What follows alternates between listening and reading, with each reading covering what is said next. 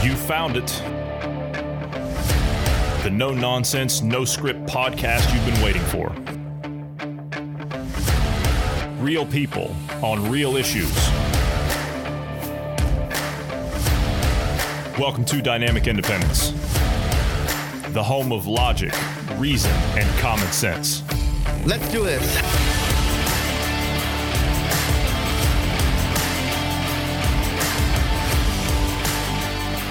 Thanks everybody for tuning in today. I'm Johnny Anderson, and I'm joined today by Bruce Adams, and for just a few minutes, GP.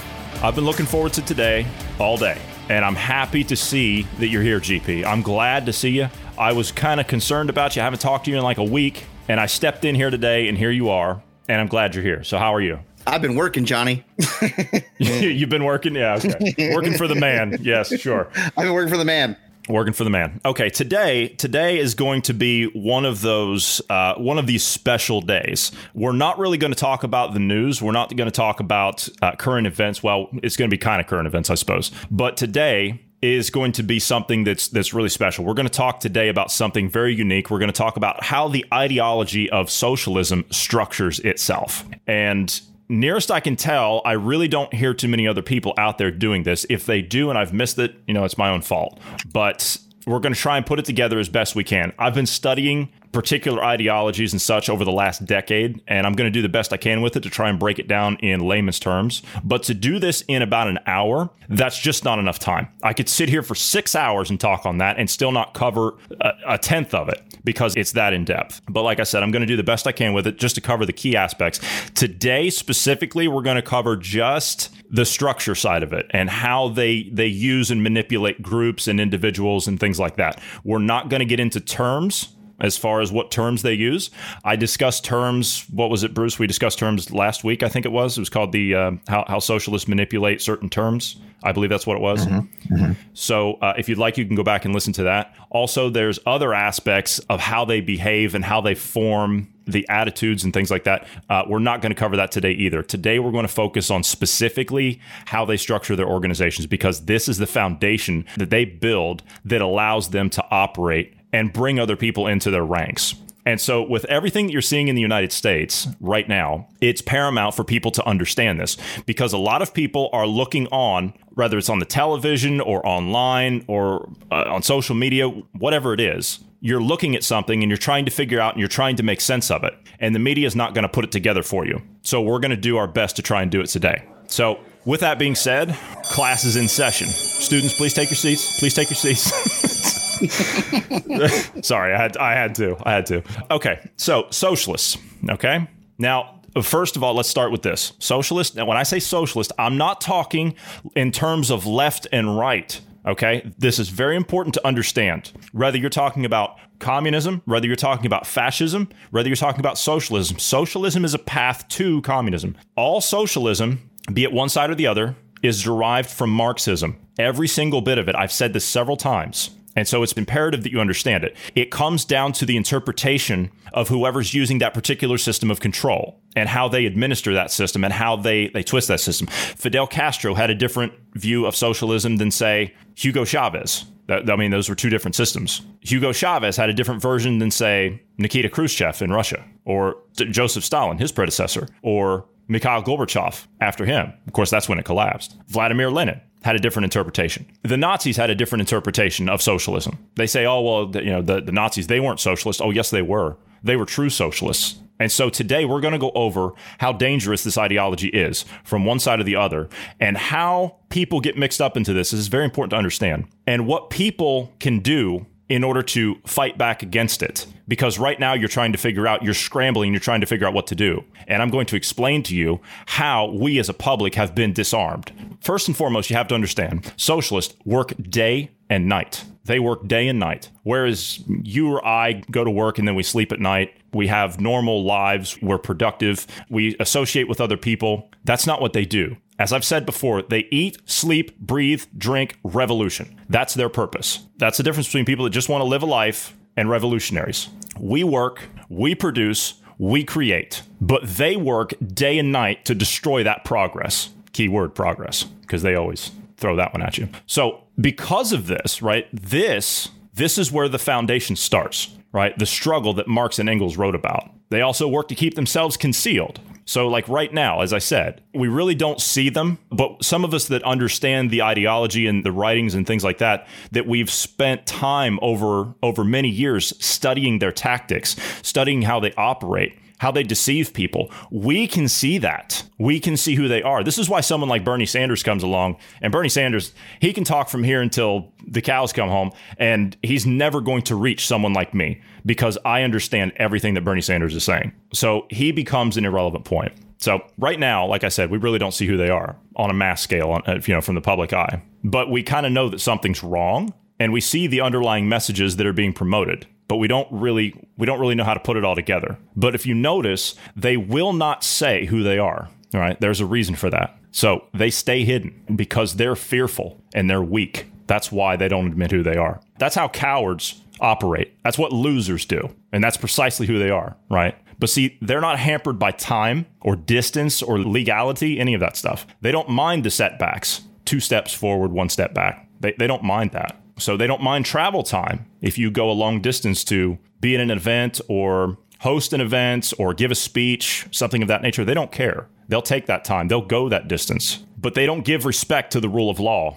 hence the riots in the streets. You see what's happening in the streets over there, and you see how they're fueling that movement, how they're giving cover to it. So they have all the movements in the streets and they think, well, we need to overthrow the system. We've got to get rid of the system, right? This is what they do. They, they advocate for the overthrow of the system, thinking that the system is, that's what they're promoting as the problem. No, no, no. See, the system we have in place makes what they're doing illegal. So this is precisely why they seek to undermine it and overthrow it in the process of that, right? Their objective is simple. It's real simple. It's not complicated. Their objective is revolution. That's it. And they, they seek to make you conform and I to conform to their way. And in their system, it's their way or it's liquidation. That's it. You look at all their writings all throughout history over the last hundred years. That's what they say. So I've said it before. I've been saying it all week. I said it last week and the week before that. I will say it again. You cannot, you cannot make a deal with this. So today we're going to talk about how they structure themselves, how they use people, how they dupe people into their way of thinking. Right now, I'm not an expert by any means, nor do I claim to be one, but I spent the last 10 years of my life researching revolutions, socialism, fascism, totalitarian regimes throughout history. I spent my own time learning about these things. So I hope the things that we get into today help you see what we're dealing with because this is what you're not going to get on TV or in the useless newspapers. And you know, the worst thing about this is is that everything that they're doing, all these agendas that they're pushing, all of this talk about all this utopia and equality and justice and everything, which we'll get into all that. What's important to understand about that is that everything that they're talking about is obsolete and they're selling it to you like it's brand new. And I'll explain later on how it's obsolete. So I think in order to, first of all, you have to understand how to appreciate this, right? You have to understand how serious this actually is. And I don't think people are there yet. I really don't think people are there yet because if people were serious, then you'd see some kind of pushback from somewhere, and that's that's just not happening at all. People are just sitting there. I don't understand what people are waiting on because people like us, we can see this coming a mile away. So if this is so serious and this is right at our doorstep, right? How can they do all this without very many media headlines without the real masses of the people. Because it, if you look at the TV, if you look at the headlines, you look at social media, you think it's this big, massive movement and everybody wants to get on board and there's all this promise of change and this is a majority of what people think. It's not, it's a very small minority. But see, with a simple minority simply being misled by being misled, it only takes a generation or two. And that's all they've done. So you wonder how they gain support. How do they get people folded into their ranks? So they, they look like they have all this support, but yet they don't have those big numbers. It looks like they have them, but they really don't. I mean, if you look at the DSA numbers we were talking about when we did the DSA podcast, when we did a review of their national convention, their national numbers were around 20,000, maybe a little more. So you wonder why they don't have the great numbers that they talk about. They always say hundreds of thousands, millions, big big speeches. That's because they appeal to weak people, the misled, the minority of a population who have been dumbed down in the colleges, the TV heads, the sports fans, and the like the ones that are on social media all day long. These people exert power in a lot of different ways. One of which is the way that they use the terms, right? We talked about the terms. I'm not going to go over all of them again here because it would take too much time, but we did cover it. But it's how they manipulate them to their own way. terms like liberal, progressive, democracy, direct democracy, equality, fairness, justice. Any of this sounding familiar? Because this is precisely what they use.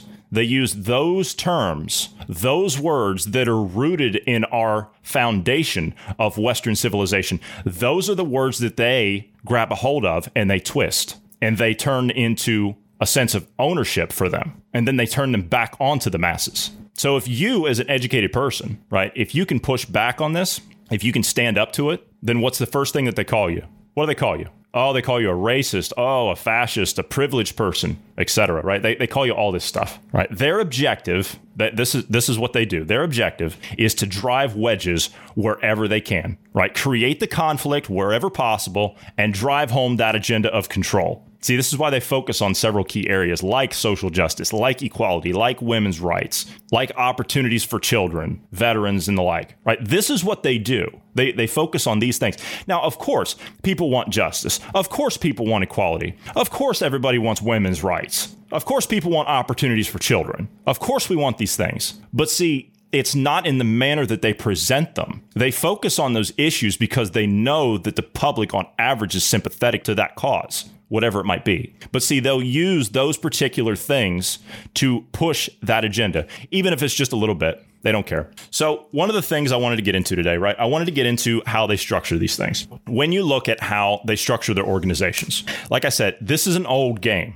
Okay. They're selling it to us like it's brand new. This is not brand new, I assure you. This is an old game. This is 100 years old or more. So, what's the first step? What's the first step? What do they do? Sometimes you'll have what are called open members, okay? Open open people that carry the message, right? These are people that come out and they claim to be whatever. Bernie Sanders, right? Great example. Bernie Sanders is what they call it. Yeah, well, he what he calls himself a democratic socialist. There is no such thing, okay? That's a conjured up term. Bernie Sanders is an open socialist. That's what he calls himself. So, believe it or not, this is actually the highest area of where you have the core strength of any kind of a socialist movement, the people that are open. They're the ones that don't mind putting themselves out there to risk being called out for something. They don't care. They're out in the open. They don't work in the shadows, which we'll get to that in a few minutes. Right. But see, these people, right, these individuals, right, they go through indoctrination. What's the one thing, Bruce, when we were looking into the DSA, What's the one thing that they talk about on a lot of their chapter websites? They have Marxist study groups, right? They get together, yeah. they they read the literature, they study the literature. They set time aside each week to study Marxism. See, that's their that's their form of indoctrination. That's the process that they go through. See, you'll have people go through and they'll become either open members or they'll do more work for the party behind the scenes. So, after this indoctrination, right, they'll become full-fledged revolutionaries, right? That's what they'll do and they will stick with that party at all times. You're in that part. When you're in the party, when you're in a socialist party, you're in. If you know Marxism, if you know the revolutionary tactics, then you're in. You're into that party at all costs. And that includes the detriment of your own family. So these people, like I said, they don't make any effort whatsoever to try and conceal who they are, right? Like Bernie Sanders, he's open. AOC, she's open. And the like. I mean, she's not the only one. But see, they might be high ranking officials at the same time, right? They might be say a mayor, a governor, some kind of a state chairman, a, uh, an organizer, a club chairman, an educational administrator, or just regular rank and file members like we saw at the DSA convention. So they're enrolled in the party, they pay dues, and they accept the party discipline. Right? There's like I said, I'm not going to get into party discipline. That's that's pretty um, pretty heavy stuff, but I'm not going to get into that today. So the member of the Socialist Party, right? You have to be completely obedient, right? That's the hallmark of party life. So at the end of it, what are you? What are socialists good at? They're good at making people do their work for them. So at the end of the day, are you really carrying that message or are you just a tool for the party? Right? See, a party policy that's built around party membership. So a trained member, that's one who the party depends on to commit the espionage, organize the riots in the streets, set up the protests, these types of things. They'll they'll administer that. Or autonomous zones, as we're seeing lately. Yes, same concept, right? Those are open people. They don't make any mm-hmm. effort whatsoever to conceal themselves. So if the party or the agenda gets handed down from the top, if they decide that they're going to undertake a certain task, they'll employ these people in the streets seen or unseen, right? Even the ones behind the scenes, right? They'll be the leaders. They, they will be the leaders. You will see them in the groups. Bruce, you and I watched how they uh, how a crowd burned a police car burned a police car out. Mm-hmm. In 60 yeah. seconds. They were in and out in 60 seconds, working in tandem with each other, two people at a time. And it was it was i mean you could tell that they were well trained they knew exactly what they were doing everyone had a job but you had one that you could pick out as the leader you know who it was so there was a structure to themselves. There was organization to it. So I'm not going to really get into too much uh, about fronts today. Front, fronts are there, but I mean, well, I'll get into some aspects of it. So I'll just talk here for a second on it, right? So a front, right? Sometimes what they'll do is instead of having individuals do this, they'll have a front come out and do it. Uh, in this case, you could talk about things such as um, you know, uh, Antifa, right? That that's a front. BLM, that's a front. The DSA, that's a front other organizations such as the Southern Poverty Law Center, the Anti Defamation League, the ACLU, these are fronts that carry the message. So, and we'll talk about those a little bit later. But if a front is started, right, that's an organization which can be kind of steered and maneuvered, and they can carry the agenda, they can carry the message, right? So, what they'll do is they'll take someone from the party that believes in the ideology, that's been disciplined, that's been trained as a hardened revolutionary, and they will place them inside of that organization. And they'll be named, say, the president of that organization, or they might make them say like a secretary of some kind, someone off to the side, someone that possibly doesn't have too much to gain by putting themselves out there from the start. So they'll stay off to the side. They will then administer to the board or whoever it is that's at that organization, at that front, to carry that message. So this is why we see rallies that come together from, you know, groups like what I was talking about, you know, the BLM, Antifa, things like that, or the DSA. They're out there promoting rallies for peace right? All the while, while behind the scenes, is being led by someone else. So, what's to be understood about this? The open members, right? The open members, the ones that are on the books that promote themselves as open revolutionaries, the party membership, the people that pay the dues, that put in the time, that study the material. This is the strength that they have. This is their inner circle, right? That's the real backbone of their striking power. But it's not in numbers, though. That that's the key here. That it's not in numbers. They don't have the numbers. They're a very small minority. But see, they're organized and they're battle hardened in deception. That's what makes them so lethal. But see, under someone such as Lenin, right? Lenin's teachings, he says you need to keep the party small, and they don't really want the party to be too big. You need to keep it small. You need to keep it compact, and you need to keep it highly mobile so that it can strike fast and then move on. Militant wing, Antifa, right? That's what they do. That's a little bit about open members. That's a little bit about how they operate. On, you know, I could continue on with this, but due to the interest of time, unfortunately, I don't think we can get into much more than that. And we can we can revisit this, and I intend to, because this is important stuff. So, the next individual that we talk about when it comes to party structure and to mass organizations, social institutions, are concealed members. Now, these are people that, though they have the party discipline, as in, you know, what I was explaining, where they have to sit down and study, they have study groups, they read the literature, they get they get to the understanding of it, right? They don't want to be publicly known. So instead, they'll do underground work. It's very important to understand that with extremist movements, be it right or left, with extremist movements, they have to have a specific amount of operation above ground and a specific amount of operation below ground. So a lot of the stuff is off the books. More than half of their work is done concealed. And then the work that they do concealed will allow them to operate openly. But the two areas, openly and concealed, right? They're closely related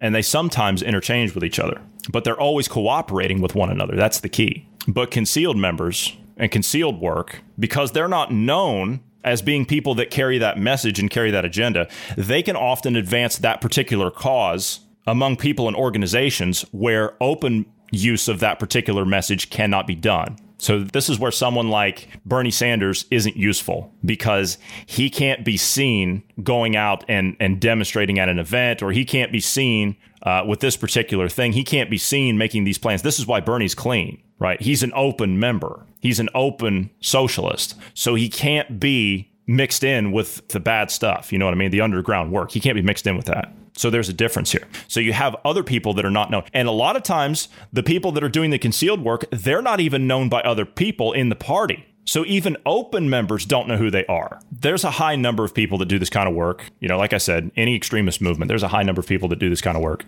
But they vary in degree of concealment depending on what they do. A lot of times, like I said, they won't even be known by other people in the party, whatever party work they do. Sometimes they'll just be known by the leadership, and that's it. So usually the more prominent the individual, right, the more concealed that person's going to be. But see, they're found in all fields. This is the thing you need to understand. They might be enrolled, but secretly under possibly an alias, you know, false name. It, it doesn't really matter. But they're viewed by leaders as members, as revolutionaries. So they have to have them in key positions. They have to have them doing party work underground to carry the agenda because, like I said, one works with the other. The next group of people you have fellow travelers. I'm sure that a lot of us have heard that term before. We've heard that word a lot, right? Fellow traveler. Now, who are these people? So, these are your other people that work in different areas of propaganda, right? Different different control arms of propaganda. Fellow travelers. You can also even mix in the word sympathizer in there somewhere, right? Al Sharpton's a sympathizer. that's what he is. That's that's the kind of person we're talking about here. So, fellow travelers, sympathizers, right? These two terms are are related right? They're, they're distinct, but they're related. So a fellow traveler, they're not members. They're not associated with any kind of like open work or or concealed work or anything like that. What they do, they actively support, hence traveling with, right? Fellow traveler. They actively support the message, the propaganda agenda for a period of time. A sympathizer is more passive, right? They sympathize with with the agenda or the individual on specific issues uh, hence Al Sharpton. But see, they might not give it any kind of active aid. They'll just pop in and out every once in a while when they, when they're needed, when the face is needed. Hence Sharpton, Jackson, these people. These are the ones that come out. You notice whenever there's an event, they start showing up, giving speeches, holding rallies. They'll carry the agenda for a time, but then they'll go away for a little bit until they're called upon again, right? Those are sympathizers. So, like I said, they're not party members, but in some degree, though, right, they, they come under this type of uh, this type of control, right? Like I said, whenever they're needed, they'll be called upon to go out and do some work. Uh, they'll be called upon to uh, go out and carry a message or or hold a rally or or whatever it is. You know, make statements on social media, say something on their television shows, wh- whatever it is. But see, it's enough control. It's sufficient enough to make them work willingly for the cause, for the agenda, whatever it is. But see, they'll follow that line of that agenda that's being promoted. And they might even maintain contacts with people that are behind the scenes that are working to promote that or to push that agenda that they're carrying the ball for. What's another term you hear these days? Intellectuals, right? Now, see, these types of people, these might, th- these were probably never attended any kind of a meeting or any kind of a um, of a conference or anything. They might not know anything about what's going on, but they'll knowingly take up that cause. Maybe because they've been influenced by by writings in a university or they know people that that have changed their thoughts on certain things, they've changed their mind on how they view certain things. But I think in any case, you get diluted by all that propaganda, then they'll jump onto that cause. But see, here's the other problem to it. Here, here's the other side to that. Fellow travelers and sympathizers, these types of people, see, they can't be disciplined. Th- this is the other thing. This is why you don't see them all the time. They're, they're not like people that go out and, and go through the process and, and read the literature and, of Marx and, and Engels and so forth and, and become disciplined. They're not that type. So this is why they're used. They'll, they'll carry the message for just a little bit, but they know that they can't be controlled, as in, you know, from a discipline standpoint, from a from an agenda standpoint for discipline, they can't be controlled. So they'll come out, they'll make their speech, they'll get paid whatever it is to, to give a talk on something, and then they'll move on, or they'll come back later. So they might do a favor, possibly, if they go to him and say, let's say the DSA, they go to say Sharpton or something, and they ask him to give a speech. Well, if he agrees, well, that's great. You know, they'll pay him a little bit of money. He'll give a speech. He'll hold a rally, whatever it is. But see, if he doesn't, the DSA, they really can't do much, right? There's not much they can do, uh, except possibly garnish some type of an influence on him, but that, that's about it. But see, the value of these people, fellow travelers and sympathizers, the value of them is actually rooted in the fact that they are not affiliated with any kind of a specific cause. That's why they're valuable because then they can come out, they can carry that message for a little bit of time, help advance the cause two steps, and then come back. Hollywood. So see, yes, yes, Hollywood, yeah, and we're going to get into a little bit of the Venona papers here in a minute, but this particular this particular thing this is why they're valuable right they're more valuable on the outside as opposed to being on the inside financial contributors vocal mouthpieces right contacts between you know various people in, in different parties and things like that they will be the fronts. They'll be the defenders of a certain agenda. So the role that they can play for any type of uh, socialist cause or marxist cause or fascist cause what, whatever right? It doesn't matter. But any type of role that they can play for these particular political groups as you know front organizations or where they can serve as like sponsors or officials, right? Behind the scenes of that, right? There's always a manipulator of some kind. So there's always one person behind them controlling that agenda. You mentioned there about Hollywood. You, you, talked about Hollywood, celebrities, and things like that. Well, I've mentioned them here before, and they're public. They can they can be searched for online. You can go and have a look at them. I would encourage people to do so. And these are called the Venona Papers. What are the Venona Papers? These are the lists after communism fell in the Soviet Union. These are the lists of Americans that were on more or less the payroll of the Soviet Union. They were the concealed members. They were the fellow travelers and the sympathizers. And I'm not going to go down through all this list. It's massive. Like I said, you can go and search the Venona papers. I encourage you to do so. If this gives you an idea, and this is this is way back when. But see, we didn't get a hold of this until like I said, the fall of the Soviet Union. But see, I'm just going to pick out a few here. You've got uh, this is this is vast. John Abt, United States Department of Agriculture Works Progress Administration. That Works Progress Administration, the WPA, that's where we came up with a welfare state now. That's why we have a welfare state in America is because of that. That's how it started.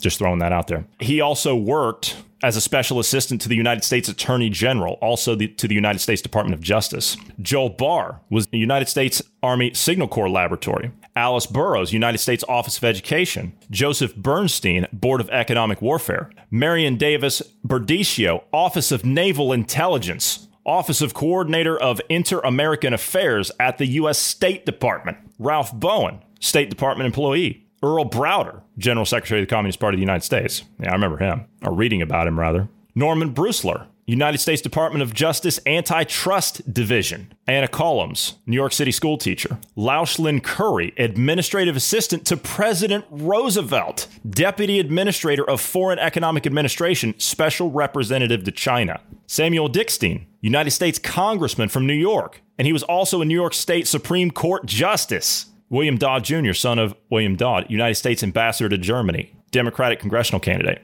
Gerald Graze, United States Department of State. Joseph Gregg, Office of the Coordinator of Inter American Affairs, U.S. Department of State. William Henwood, Standard Oil of California. Clarence Hiskey, University of Chicago Metallurgical Laboratory on the Manhattan Project. That was the nuclear bomb project, for those that don't know. Alger Hiss, the director of the Office of Special Political Affairs of the United States Department of State. Donald Hiss, United States State Department, United States Department of Labor, United States Department of the Interior, Julius Joseph, National Resources Planning Board, Federal Security Agency, Social Security Board, Office of Emergency Management, Stephen Laird, Hollywood producer, Time Magazine reporter, Columbia Broadcasting System, CBS, by the way.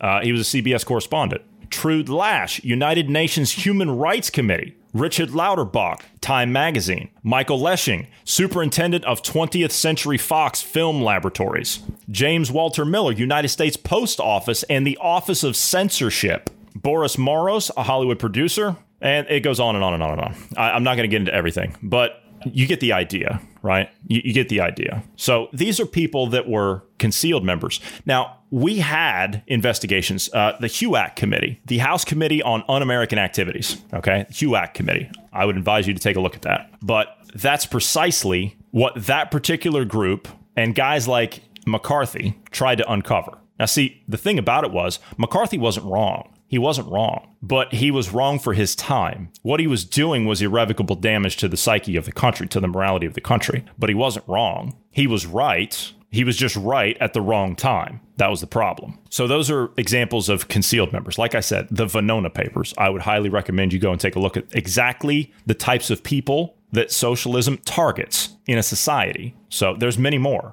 that go down through there. But the next section, the next area that we look for is an area called the opportunist, right? The opportunistic type. So, what these people will do, they will knowingly support an agenda if they know that they're going to get support or if they're going to get favors in return for it. So these are opportunists, right? Opportunists are they're they're, they're basically they're cynical, right? They're self-seeking. They don't care by cooperating with whoever it is, whatever group. They they don't care. Even if it's temporarily, they'll jump in bed with whoever to carry that agenda and not care. As long as they're getting something out of it, they don't care. Like all these mayors, these governors, right? These are uh, these are these are examples of like opportunists. They think they're going to get something. Corporations, exactly, exactly. F- fantastic example. Corporations. They think they're going to get something out of this deal, and they're not. The mobs will come for them. They always do. This is also uh, a group of people that will get pushed into, say, social organizations. They'll get put on, you know, the board of a school, you know, school board, something like that. They'll get designated as a delegate to a convention of a front group, that kind of thing. So if the ACLU has a convention, they might get put on as a delegate, right, to go in there, and they knowingly they knowingly do this work. But see, they'll get uh, they'll get sucked into that by someone constantly saying, "Well, we need you to do this to help us." So they'll prove their value, their worth to do this type of thing. So I guess when you look at opportunists, you try and think, "All right, who's going to be the winner here? Right? Who's going to be the ultimate winner?" Well, the agenda, the whatever party that's that's using them, they're going to be the ultimate winner here because they're going to use that person to carry that agenda. Again, they'll advance that program, whatever it is. So if the agenda falters, if the message falters that's being pushed that they're carrying, well, it's easy enough for them to just drop that person. They'll just get rid of them. So they don't have to worry about them hanging around. They're not enrolled in organizations like DSA or CPUSA or anything like that. So they'll just get rid of them. They'll move along. But see, they'll watch, right? Organizations, extremist groups especially, they'll, they'll watch in general for opportunists right? They find ways to easily influence and exploit people. So the self-seeker, right, the one that might be out there fighting to win a local election, they'll listen to this this double talk and they'll cooperate. But see, they'll go along with whatever. Arlen Specter was a great example of that. You remember Senator Arlen Specter, Bruce? You remember him? Yeah, the name, yeah, rings a bell. Yeah. Guy jumped back and forth across the aisle. You know, the guy that said, Oh, I didn't leave the Republican Party. The Republican Party left me. Yeah, that one. Uh-huh. Uh-huh. Well, when he was out there and he decided to jump ship in the Senate, from the Republican Party and he decided to jump on board with the Democrats. Well, who was the first group that was down there? The local 45 or whoever it was. They were down there championing his cause, his message, his campaign. See, he was getting something back out of it. If he carried the message for the party, in this case, the Democrat Party, if he carried the message for the party, they were going to scratch his back too. See how that works? Mm. They we're going to organize the labor unions, the electrical workers, the steel workers, the plumbers, the carpenters to get out there and, and to stand for him on the national stage. They were going to endorse him. So, see, he had the incentive to leave the party, to go to the other side, the other side of the aisle, and they gave him something in return. As long as he carried the agenda for whatever the party was promoting, they gave him the support. So they organized the groups behind the scenes to push for him. See, Example, he was getting something. He was a self seeker. He was cynical, wasn't he? He was all those things. And here he comes. You know, he, he's com- he's coming back and he's on the other side and he's got the support of all these people. But see, people like that usually aren't converted or anything like that. They'll just they'll take the quick opportunity and then move on. Hence, opportunist. So they'll turn around and they'll denounce that support as quickly as they got it. So this is essentially this is why socialism and, and extremist organizations this is why when you ally yourself with them it's a dog eat dog world. It's survival of the fittest. He even wrote in his memoirs it was called the life among the cannibals arlen specter because that's what it is. That, that's what it is. So they always try to play the political game and exploit each other. But see the opportunist, they can be used. And that's precisely what they did with someone like him. So the last area that I want to talk about today is the dupe, right? These are my these are my favorite ones, right? The dupes, right? These are the these are the ones you see out there in the streets, right, that are burning stuff down, right? These are the dupes, okay? These are the ones that are essentially there I don't want to I don't want to be too too harsh to them because really at the end of the day they're innocent victims aren't they? Yeah. right? They're, they're unknowingly doing what they're doing. They're, they're carrying that message. They're carrying that agenda and they really have no idea what they're supporting. Groups like blm you people that are out there that are that are getting behind that organization most of you are bandwagon jumpers. You're dupes. You really have no idea what you're supporting. Have you gone to their website? Have you looked at what they stand for? Have you read it? Their own charter? See the tragedy in past generations with all this, and I'm talking about historically, the tragedy in this is that you've got so many people, you know, high ranking statesmen, public officials, educators, clergymen, trade professionals, public officials. See, they all get duped into this stuff. Always happens every time in history. So, like I said, this is an old game. This is nothing new. But see, when they try to build a socialist system, they try to build this this utopia that they claim. They say that a large portion of it is built by people that don't actually believe in the cause itself because they're promoting it as something else. Hence the terms justice, freedom, equality, so on and so forth. Right? That, that's what they do. The problem is, is that well-meaning people, well-meaning citizens, they might get attracted by the words that I just mentioned equality, utopia, you know, better world, disarmament for world peace. Boy, that's a noble cause, isn't it? We hear that all the time, don't we, Bruce? They talk about uh, coming back with gun control. Yeah. But see, well meaning people, right? They get attracted by those words, but they don't see the intention behind it. They, they don't see the underlying danger in what they're supporting. This is why people that are out there supporting the protests in the streets, they really have no idea what they're jumping in with. They don't have any clue. They'll use that group of people. They're being used. Antifa's being used. But see, here's the other issue. I'm not talking about the militant wings here. I'm talking about just the well meaning individual, the one that believes that you know, you want a better society. You want that utopia. You want that justice. You want that equality. The thing is, is a lot of us, myself included, we're sincerely interested in improving society, right? I mean, isn't that what we want? We always want a better society. We always want the world to be a better place, not just for one group, not just for one nation. There are those of us that sincerely want to see a better society. And the thing is, is you know, our societies, no matter where you come from, whether you're from the United States or you're from the EU or you're from uh, Canada, it, it doesn't matter. All of us want those of us that are good-minded people all of us that are genuine and sincere about this kind of stuff there's many ways we can improve our societies and they should be improved that's the thing about it but these people that go out there and they devote their uh, their time and their their talents and their energy to a to a cause that has really no interest in in doing anything other than using them. Well it becomes a futile effort doesn't it? But see it can influence you on pretty much any matter right? As long as they tailor that agenda and, and they twist those terms to something that's going to appeal to you.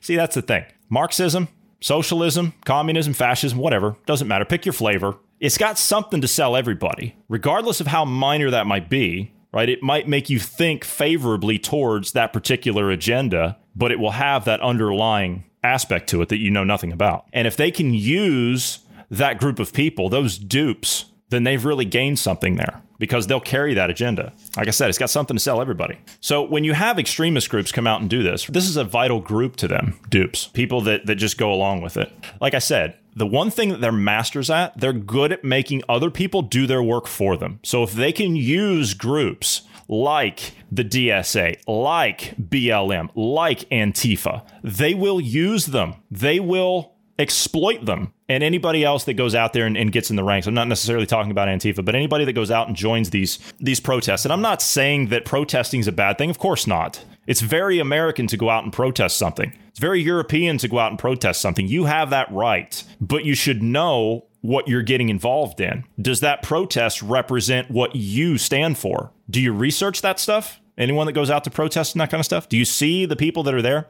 Do you see how it gets hijacked? Do you see how it gets how it gets changed? See, everything about BLM started with George Floyd in this case, right? It started before that with the Trayvon Martin thing, but it started with George Floyd, justice for George Floyd.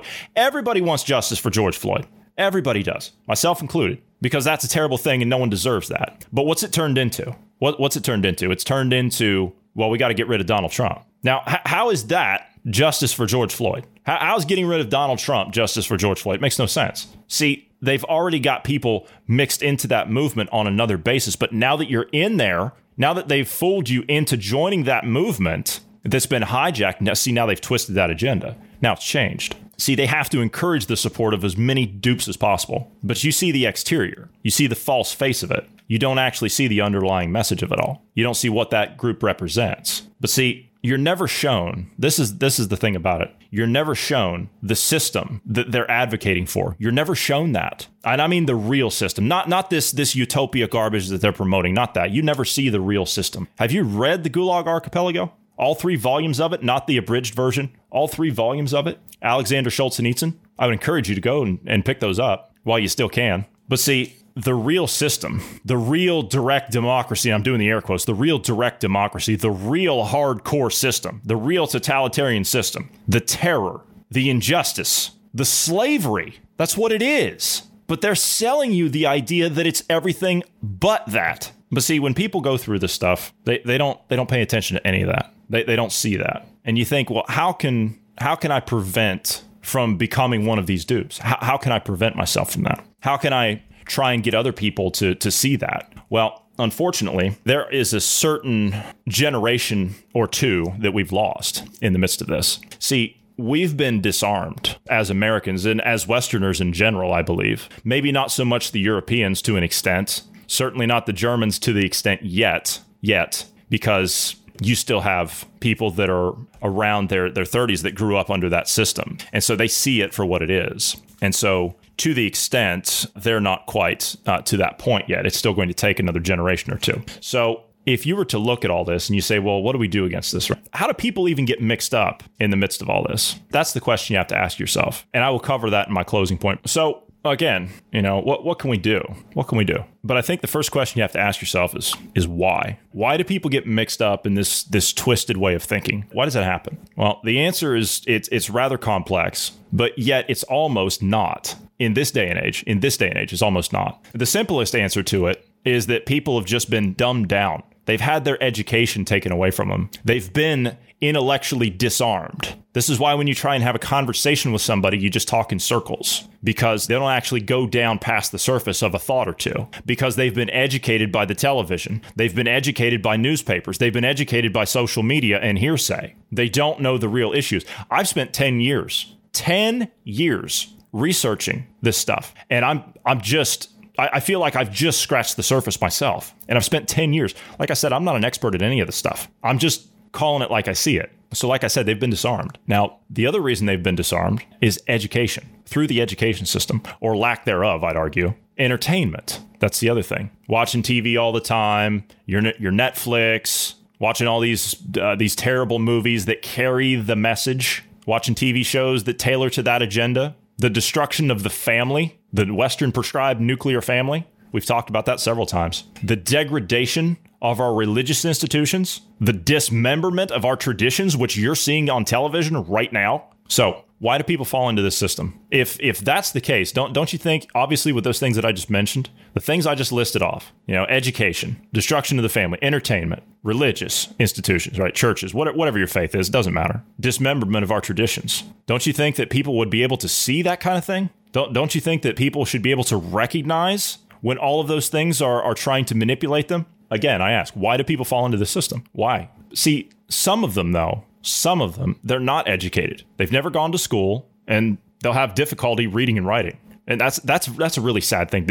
That is a, is a sign of a failure of society in general is that someone becomes illiterate. My heart goes out to people like that. This is why those types of people, the ones that can't read, the ones that have never gone to school or they never went past a certain point, it's not their fault. I, I, look at them as victims. But see, extremist groups will target them because they're easy targets. They're easy targets. They're easy to manipulate. They're easy to mold. They'll get power through that group. And so they become tools. They become, well, dupes, really. So they're pretty much a given, right? Th- those particular types of people, the uneducated ones, they're a given. So you know how they get in there. You know how they fall into that stuff. The worst part is is that there's a large portion of people that get mixed up into this system that are well educated. They have university and college educations, academia. See, people that are educated in a particular field, right? And I know like I know some really really smart people, but man, when it comes to politics, when it comes to common sense, when it comes to reality, man, they're disconnected. They are disconnected from everything. They just don't have it.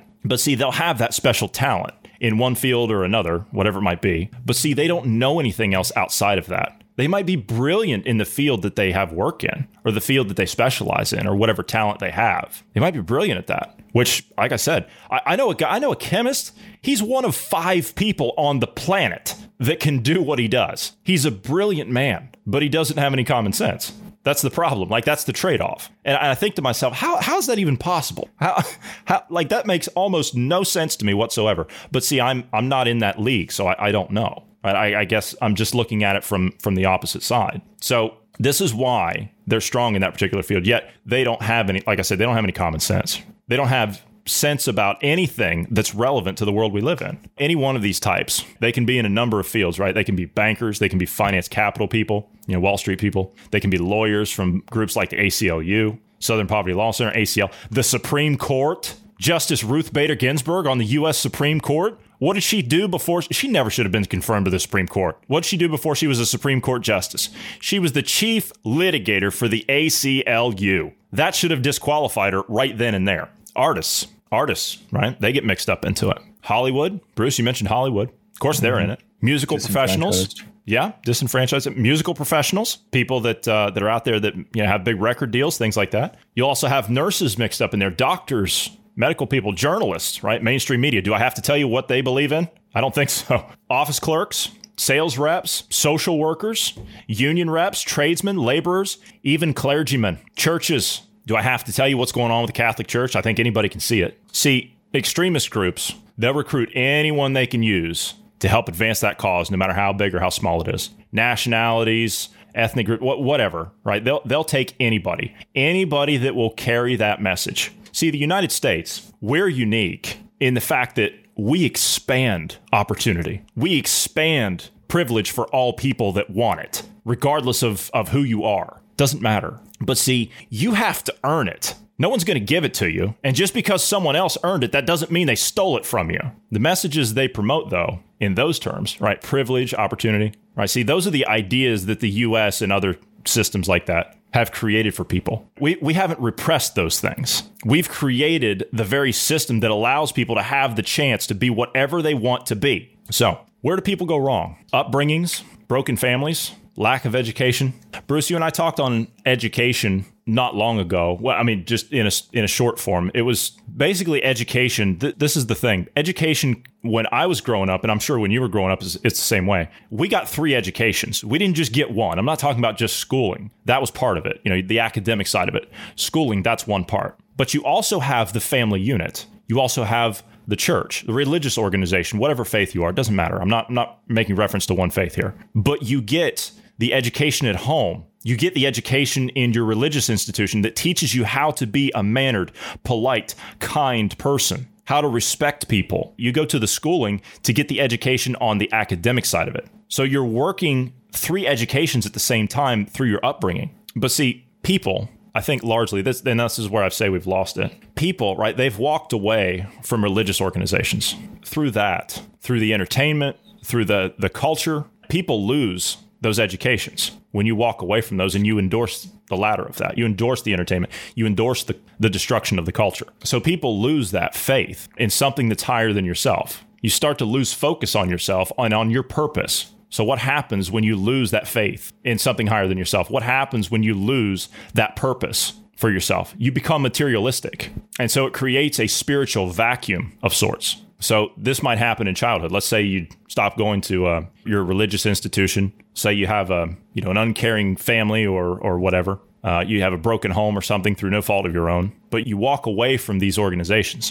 Organizations like the Boy Scouts. Do I have to tell you what they've done to that organization? It's a tragedy. You know that was another organization I came up in. Helped me a lot. Helped shape who I am now. You know, and I still talk to a lot of those people that I came up with in that organization, and I still learn. I still have a Boy Scout handbook, and, and I still use the skills that I was taught. And so I guess that was another aspect of education. But see, that's I'm I'm getting off onto a tangent here. But see, when you walk away from these things in your childhood in your early life, like I said, it creates a spiritual vacuum. So then what happens? You go off to college with a somewhat curious mind, usually. So your mind, when you get to a university institution, it's ripe for manipulation. You're uncontrolled. You're looking for that sense of purpose. So you get around one of these whacked out so called educators, you know, the disconnected nihilistic types, you know, one of these, uh, these academic, you know, that, that type, the ones that are completely disconnected from everything. And they approach you, they get you into study groups. They talk a lot about, you know, usual terms. But see, then you'll backfill that spiritual vacuum with something like Marxism. Like I said, it's got something to sell everybody,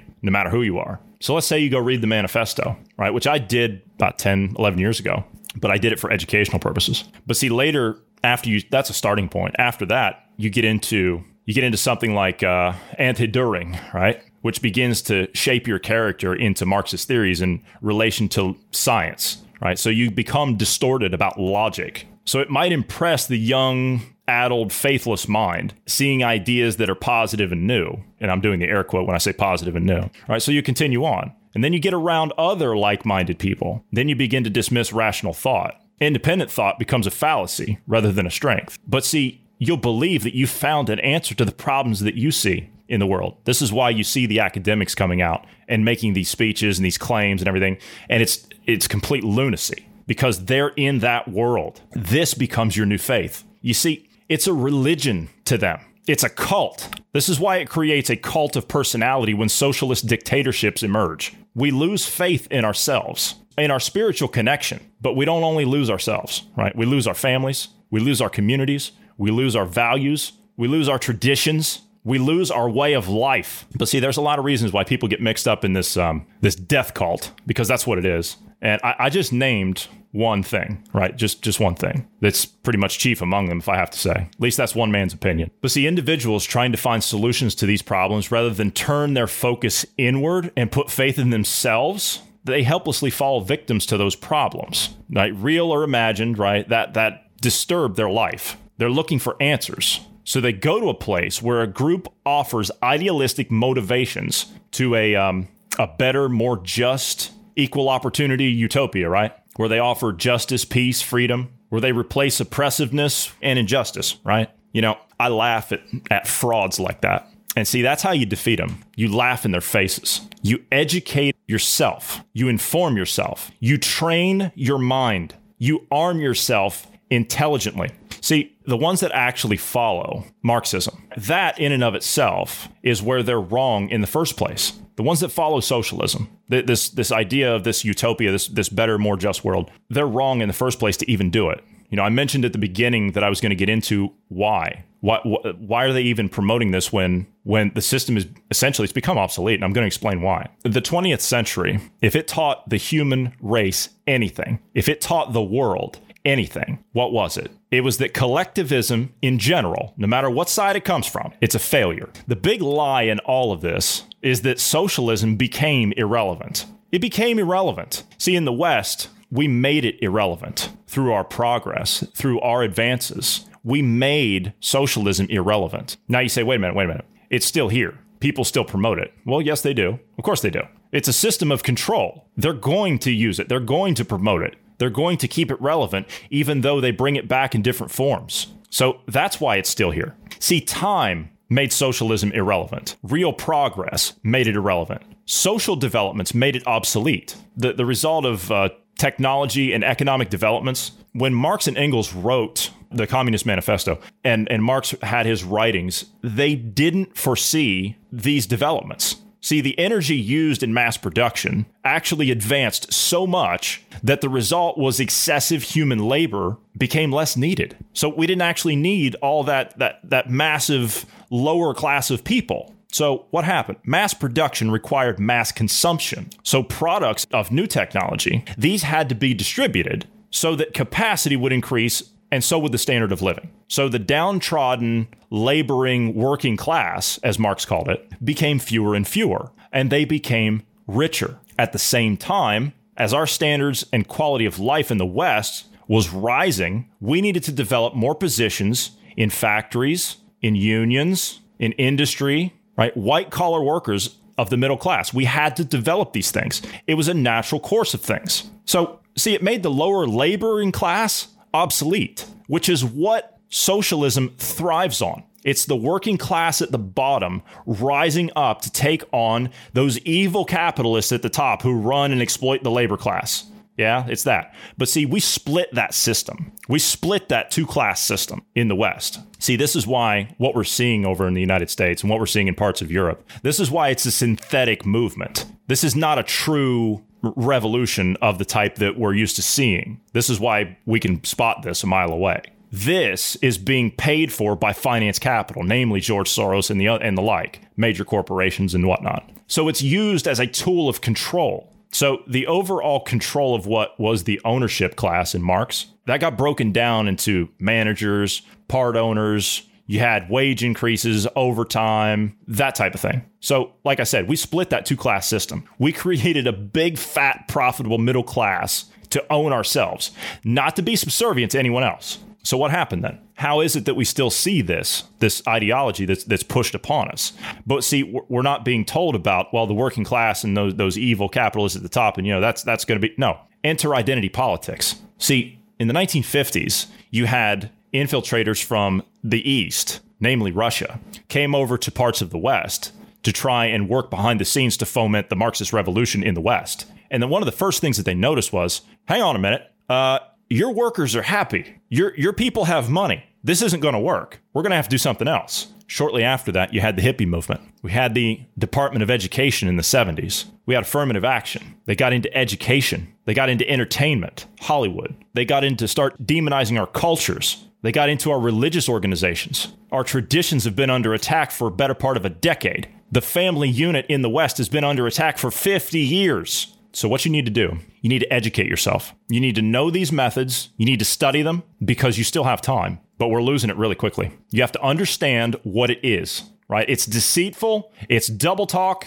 and it's exploitation. And those that helplessly, willfully, and worse yet, knowingly, the ones that fall for it, well, then you're placing yourself directly into the hands of the service of tyranny. That's all I had tonight. Uh, anything else you'd like to add to any of that? Stay informed. That's one of the ways you you combat this is is by knowing. That's part of the beginning of the battle. Once you know it and you know what to look for, you're able to stand against this and resist, if you will. I do apologize. Tonight was rather lengthy, but like I said, I don't even believe that we scratched the surface on any of this. I know that I sat here and I, I, rambled all this time, and I thank all of you for listening. Like I said, I'm not an expert, I don't claim to be, but I appreciate all of you sitting down and listening this evening. So thank you all very much. Those of you who have not, please do give us a follow over on the platform of Parler. If you're not on it, you want to know what it is. It's a form of Twitter, although it's not got the uh, the angry mob element side to it. So you could please give us a follow over there. That would be much appreciated. We welcome all your feedback, all your comments, all your likes. You can follow me over there at janderson3. You can also follow Marty at Marty Foster, and we welcome your feedback. Thank you for your time tonight, Bruce. And from all of us here, wherever you are in the world, we thank you for listening because it's all of you that listen that make this all possible. We love you and we love freedom and independence. And together we'll continue to fight for those in the marketplace of ideas. So we'll see all of you tomorrow.